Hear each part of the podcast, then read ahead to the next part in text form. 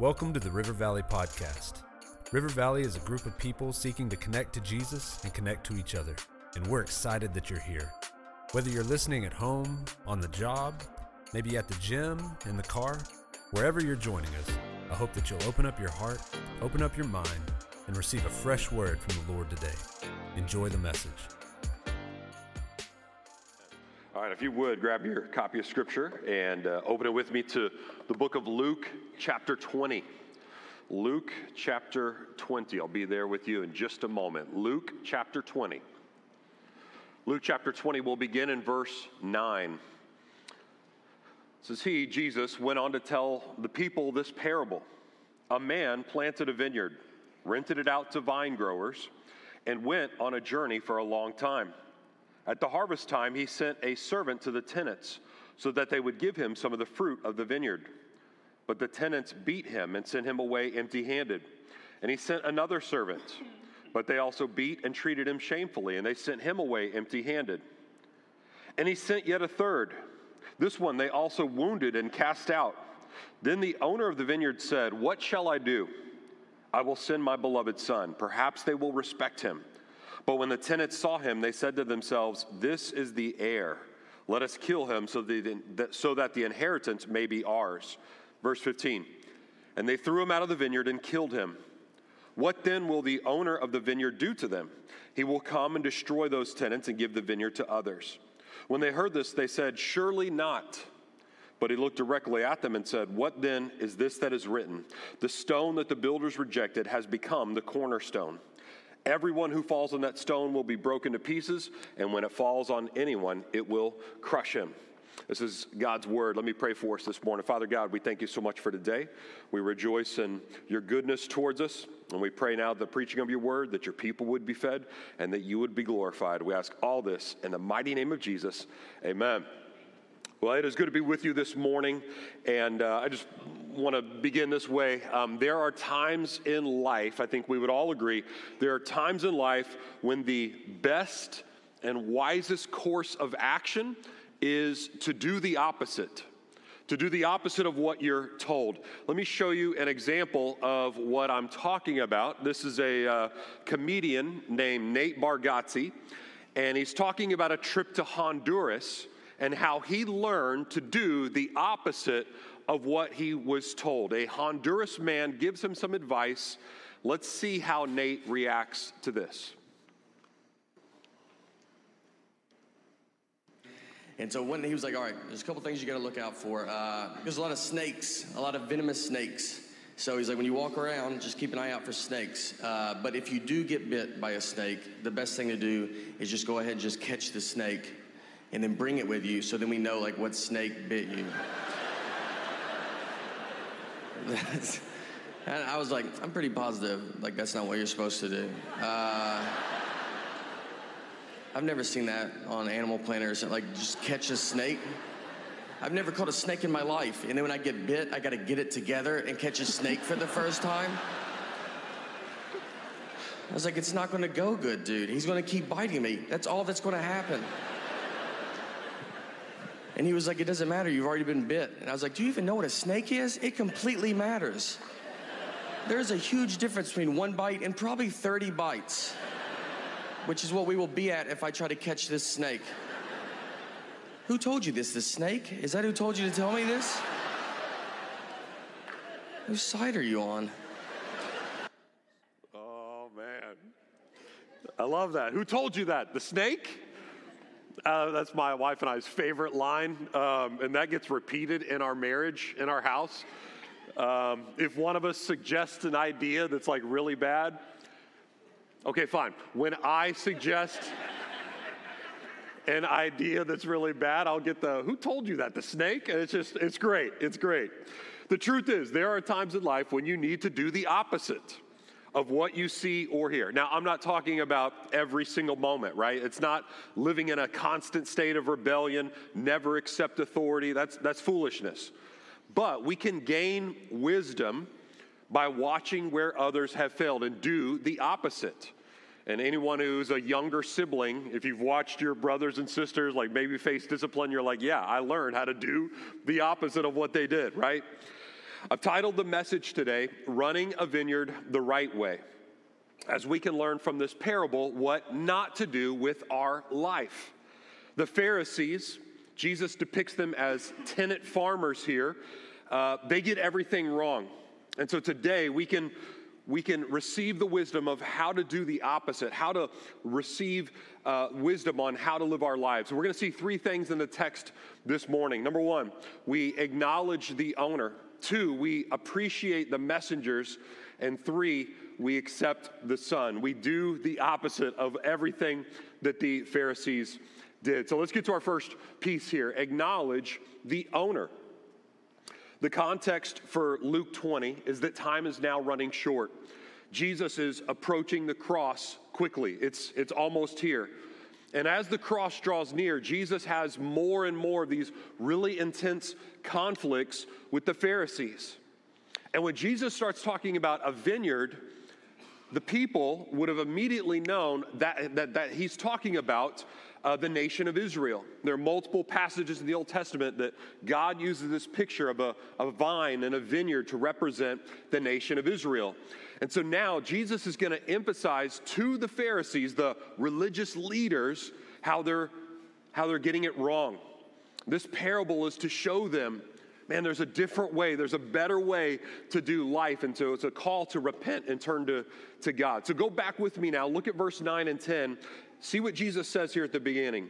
He says, A man planted a vineyard, rented it out to vine growers, went on a journey for a long time. At harvest time, he sent a, vi- a, servant to the tenants so that they would give him some of the fruit of the vineyard. Pause right there. This is not a good start for the tenants, but let's focus on the owner for just a moment. What do we know about the owner so far? Well, we know he has acquired some land. He's already done the work of planting that land. He's going to be gone for some time, and he's willing to pay for good labor. this business model was common in those times. As the people of, the, of Israel were listening to this, they would have recognized that this happens. This was common. That if you were wealthy enough to acquire some land, you could hire some tenants to work that land, and then you would receive some of the profits, and so would they. And so everybody should win here. So, how should the tenants operate? We could say it this way the tenants should make decisions based on the owner's directions and for the owner's profitability. It is his land, and if he gets paid, everyone else does too. That's how the business model should work. But that's not what they do. They seek to take over the field and keep all the profits for themselves. They don't want to acknowledge the owner at all, except to despise him. I think this is an example of one of the great villains in film history. I'm talking about Scar from the original Lion King. You say, Josh, but what about the Lion King with Beyonce? I do not care. I do not care. Think about the story of the Lion King for just a moment. You have Mufasa as the owner of a beautiful, thriving kingdom. And that's right, Mufasa. And he has a beloved son, Simba. And this beloved son is going to one day inherit this kingdom and take over. And then you have Scar, this devious, deceitful uncle who violently takes over the kingdom for himself. And he tries his best to kill the beloved son. Does this sound familiar to Luke 20 yet? Thinking, wonder, like, did Disney get their whole plot right here from Jesus' parable? Here's the part that hurts. If we're to be honest, I think we have some scar in us. We're the ones that seek to control and run our lives for ourselves. Think about Genesis 3. How does the serpent tempt Eve? He says, For God knows that when you eat of it, your eyes will be open, and here it is, you will be like God. The temptation is hey, you can be the owner. You can be the owner. You can be the one in charge. I always think what Adam should have said in that moment Eve, who told you that? The snake? you, this is where sin begins. This is where going astray begins. We could say it this way the root of almost any sin starts with the lie you can be the owner, you can have total control. Look around culture today. Man, do you see people trying to be the owner in so many ways? Man, people reject God's design for marriage, for family, for sexuality, for greed, for money. They seek to be the owner. We all do. Two quick quotes I think that will help us in our understanding here. You'll see them on the screen. First one, a pastor named Tim Keller says it this way He says, On the one hand, we know we are tenants, on the other hand, we hate it. On the one hand, we know we owe the owner. On the other hand, we don't want to. We want to do it ourselves. We want to take credit for it. We don't want to admit, look at this, this is all a gift. There is a deep, deep conflict that arises out of that. We don't want to have the illusion of independence and self sufficiency shattered by anybody. Anybody who tries to tell us about it, we hate them for it. Or, very simply, J.C. Ryle says it this way I think this is true. If we could pull down God from his throne, we would. We are Scar. We've been rebellious against the true king. We've tried to seize power. So, how can we do the opposite here? How can we acknowledge God in our lives? How can we actually acknowledge the owner? We would say it this way we slay the scar uprising and we honor God. We live by his word and for his purposes. Paul, I think, sums it up best in Philippians 1:21. He says, "For me, to live is Christ, to die is gain." That's how you acknowledge the owner. When, man, every single day of your life, not just Sunday mornings, but every day of your life, you're saying, God, I want to honor you with how I live my life. That's how we do it. Some questions to consider here today. One way to acknowledge God is to be thankful for what I've been blessed with. How can I walk in gratitude today? Secondly, where are the scar uprisings in my life? Where am I seeking to live for me and my purposes? How can I repent and follow God? So, the first thing, we acknowledge the owner. Secondly, we appreciate the messengers. Go with me to verse 10. It says, At the harvest time, he sent a servant to the tenants so that they would give him some of the fruit of the vineyard. But the tenants beat him and sent him away empty handed. And he sent another servant, but they also beat him and treated him shamefully and sent him away empty handed. And he sent yet a third. This one they also wounded and cast out.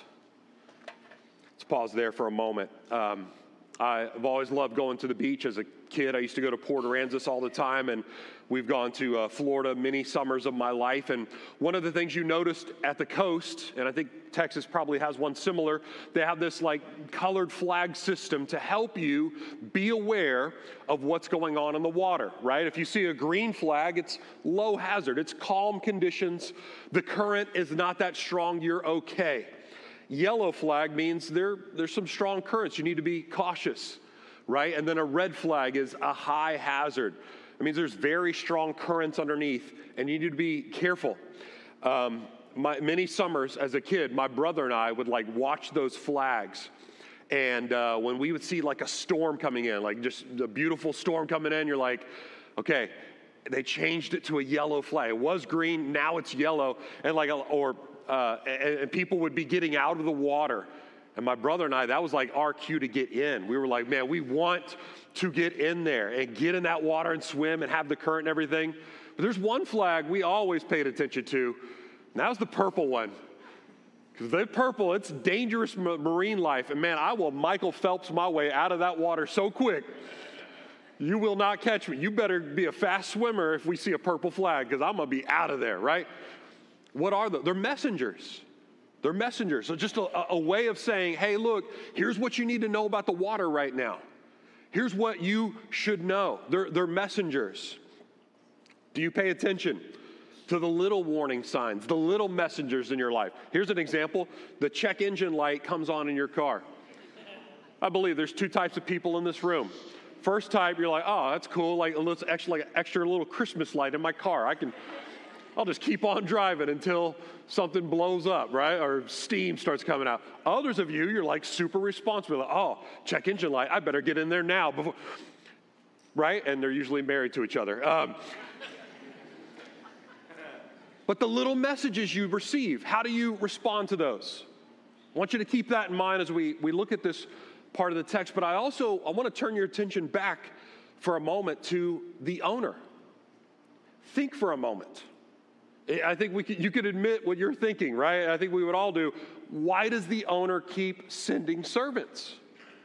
If you ran a business and your employees were getting beaten, would you keep sending them?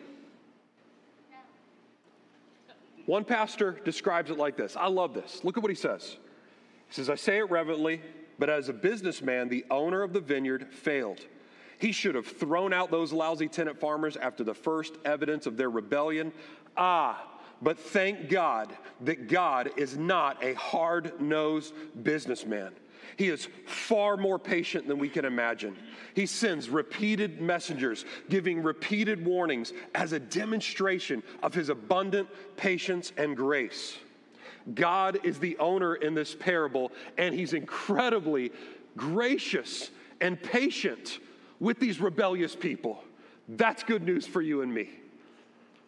And this depiction of God is consistent with all of Scripture. I'll give you just two verses. We could go for days here. But Psalm 103, verse 8 says, The Lord is merciful and gracious. Look, slow to anger and abounding in steadfast love. That's what the owner's really like. 2 Peter 3 9 says, The Lord is not slow to fulfill his promise, as some count slowness, look, but is patient towards you not wishing that any should perish, but that all should reach repentance.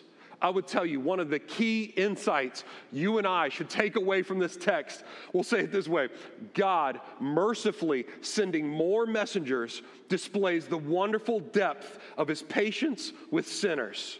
Listen and turn to him today. God is merciful, God is gracious, and sending me message after message after message. That's His mercy towards me. Man, will I listen? Will I turn to it? For the nation of Israel, God gave them many messengers, just like with us, but they were called the prophets. They were some of His most powerful messengers to His people.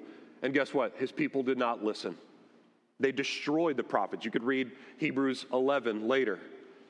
We've heard the phrase, don't shoot the messenger. That's what Israel did over and over with the messengers that God sent to them.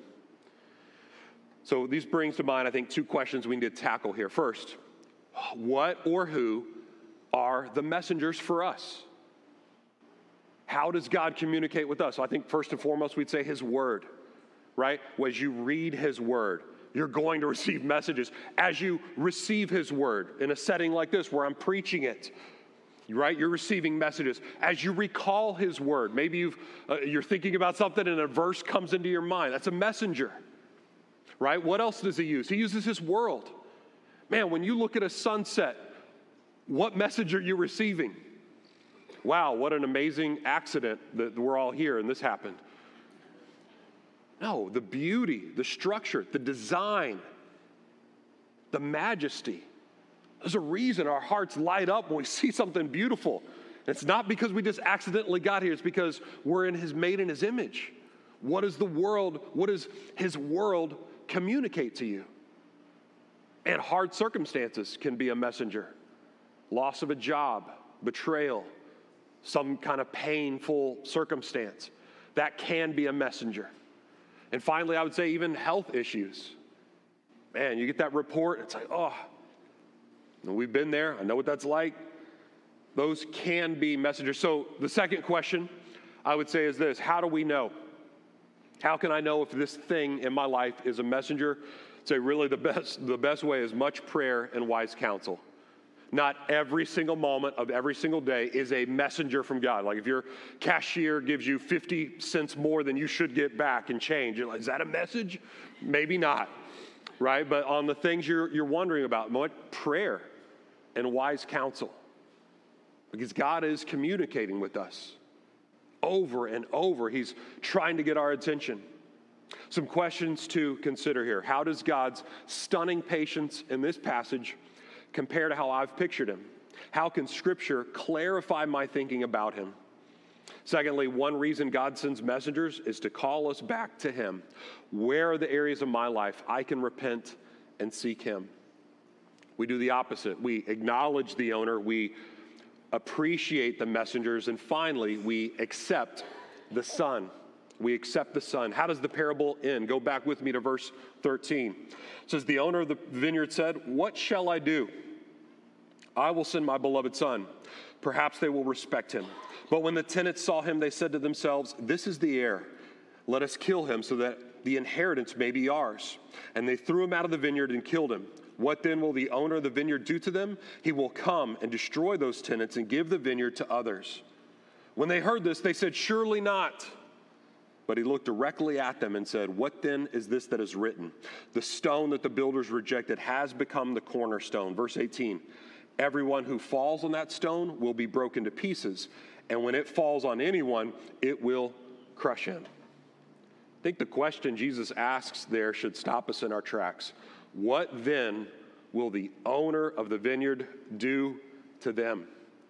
Let's complete the thought here. Now, what have we seen with this owner? Three things. The owner has generously given opportunities, he's mercifully sent messengers, and now he returns with wrath. As I was studying and preparing this message, I kept coming back to this uh, Johnny Cash song. If you're familiar with Johnny Cash, he has a song called When the Man Comes Around.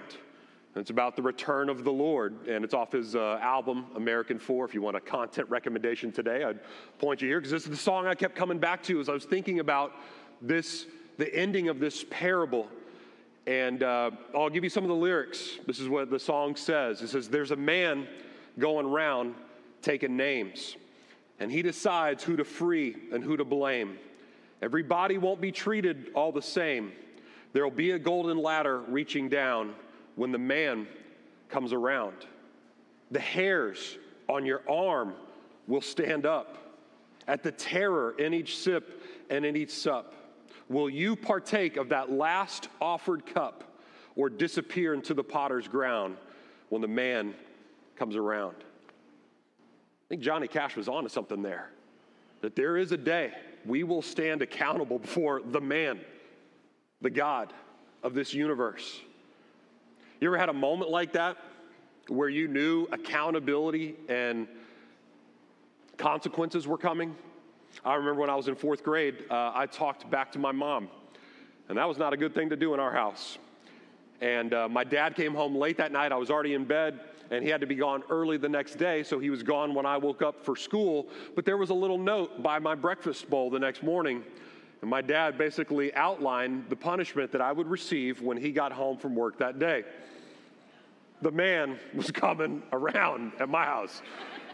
And that whole day, I was just nervous as all, because I knew, I knew accountability was coming. Discipline was coming. Consequences for my actions were coming, and there was nothing I could do about it. The man was coming around. Today, today, I would tell you there is something we can do about it.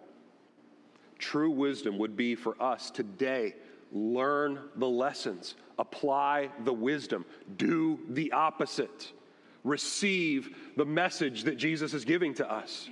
Well, I think we could summarize it this way the wisdom to apply here is don't waste your life. The owner is coming back. So accept his son and maximize your impact for his kingdom. Some things I think we can clearly learn from this ending. I want to highlight five of them very quickly. Number one, Jesus knew he was the beloved son.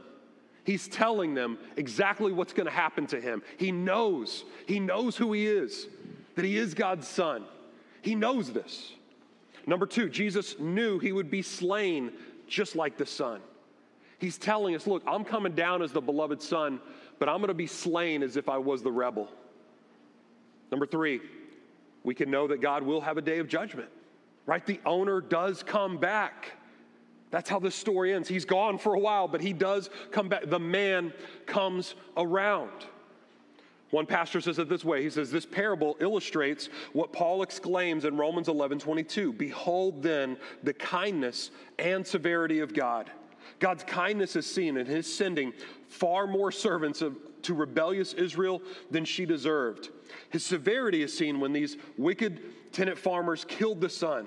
Jesus is God's final messenger, the sum of his revelation to sinful man. If we reject him, there is no further remedy, only judgment lies ahead. Number four thing we can know God's kingdom won't be overthrown.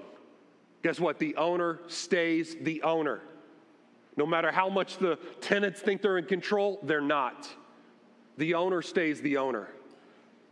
Rebels don't win, God does. And number five, get this the gospel is how we go from rebellious tenant to an accepted son and loved daughter. One pastor says it this way. This is the point. He says it this way Jesus Christ was willing to die for you. He was willing to be treated like an enemy for you. How can it be dangerous to give control of your life to somebody like that? It can't be. Wake up out of the sleep of denial with the thought of his love.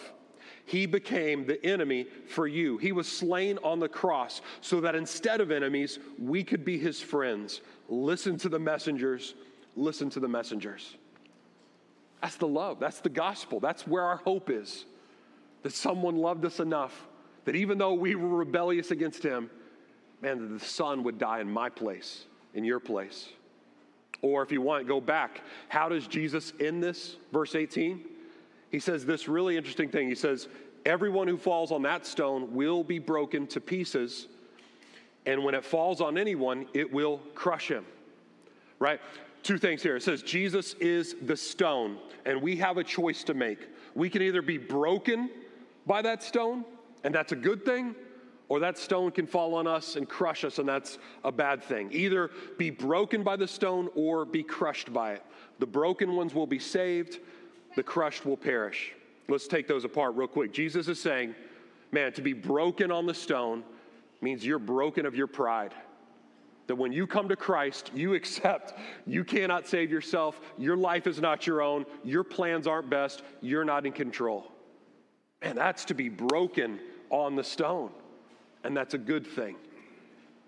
Surrendering to Jesus, I'll be honest with you, it costs you some things in this life, but the rewards are eternal. The very best thing you can do is fall on Christ, be broken by Him, and let Him put you back together in a whole new way. That's the hope. That's the only place you'll find salvation. But the crushed, man, those who are crushed by Him, those are the ones who stay far off who stay in their pride, who refuse him. And Jesus makes it clear there's a day of judgment coming. The man comes around. You hear the phrase we hear in our culture, right? There's always tomorrow. Who told you that? The snake? You don't have any guarantees on tomorrow, neither do I. You don't know. You don't know the day of your last breath. We don't know when he's coming back. So don't push it. Turn to Christ today. Accept the Son today. Fall on Him and be broken by Him today. That's where salvation is found. Some questions to consider here. Jesus makes it clear there are only two ways of living being broken in surrender or being crushed by refusing Him. Where do I stand? Secondly, if the owner is coming back and I'm a Christian, then what am I doing about it? Where do I have opportunities to share the gospel? We've seen three things today about how we can learn from this, do the opposite, and live our lives well, run our vineyard well, right? We acknowledge the owner, we appreciate the messengers, and we accept the son. Now we'll talk about some dumb decisions I made. When I was in college at Texas A&M, my parents lived in Denver, Colorado, and uh, my dad was a ski ambassador part time up there uh, at one of the resorts. And I learned to ski from a young age. And so, something my brother and I, we, we, were, we were very proficient um, skiers. I don't know if it's a plural, I don't know. Um, and so we go up one time uh, when I was in college uh, at spring break, and we decided we're to snowboard this year. And we're like, we're not even to take lessons. We're just to snowboard. We're just to do it. Because we, we know how to ski. How hard could snowboarding be, right? We, we're the owners, right? We, we think we know what we can do. And we go in to the rental shop to get our snowboard. And I remember as we picked out our snowboards, like the employee was like shocked at us. He was like, So you're not you're not gonna take lessons? And we're like, no, man, we've skied. We're come on. I know what I'm I'm, I'm the owner here. I know what I'm doing. He even told us about classes, free classes. He says, Look, in 30 minutes, if you just wait, they're gonna do free classes on snowboarding right out here. Ignore the messengers, right? Um, I had to look at the guy. I had to tell him straight up. I said, Hey, man, look, I'm 19. Guess what that means? That means I know everything and I can do everything. So why don't you just back it up? Here's what I didn't know how to snowboard. Here's what it cost me several days of real bad pain and soreness. Like I grew up playing football, basketball, baseball. I've been in hard practices and two a days and all that. I will tell you, I've never been more sore in my life than the day I, the first day that I, and the only day really, that I tried to snowboard. I'm 6'4, okay? If I start tilting one way or the other, there's a good chance I'm not bringing that back. Uh, I'm falling over. And, and man, I fell so many times that day and in so many painful ways. I was done, sore. I hurt in places I didn't know you could hurt. It cost me. We did everything wrong, and it cost us. Doesn't have to be that way for you. I would tell you two last things today. One, if you're interested, interested in snowboarding, take lessons. But two, if you're here, and man, there's some changes that need to be made in how you're running your vineyard, how you're doing life, then man, today's the day to do that. Today's the day to make those changes. Somebody said this in John 10 10. Somebody said, The thief comes only to steal, kill, and destroy. I have come that they may have life and have it abundantly. Who told you that? The Son. The Son of God told you that. I pray that today you listen and receive Him and live your life for His glory. Let me pray for us. Father, thank you so much for each and every person here today. And God, I thank you for the privilege and honor just to open your word and, and receive wisdom and, and look at what you have for us. And God, I pray you would forgive us for where we try to be the owner, where we try to seize control and power. God, it's all in your hands. And I pray that we would grow to trust you and honor you and live for you in every way possible. That our lives would be a reflection of you, our King, our God, our Lord. And Father, I pray that you would help us to be bold and courageous and make those changes. The things that need to be changed, God, help us to take that first step today. And Father, I pray you'd bring us to a place of freedom and joy and obedience as we seek to walk with you. Lord, we love you. Hear us now as we sing to you. In your name we pray. Amen.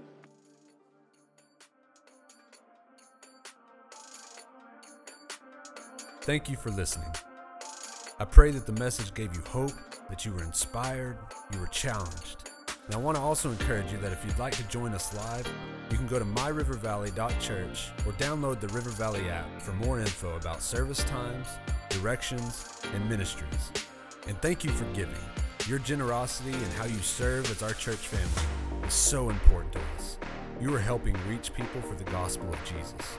You can go to myrivervalley.church slash give for more details there as well.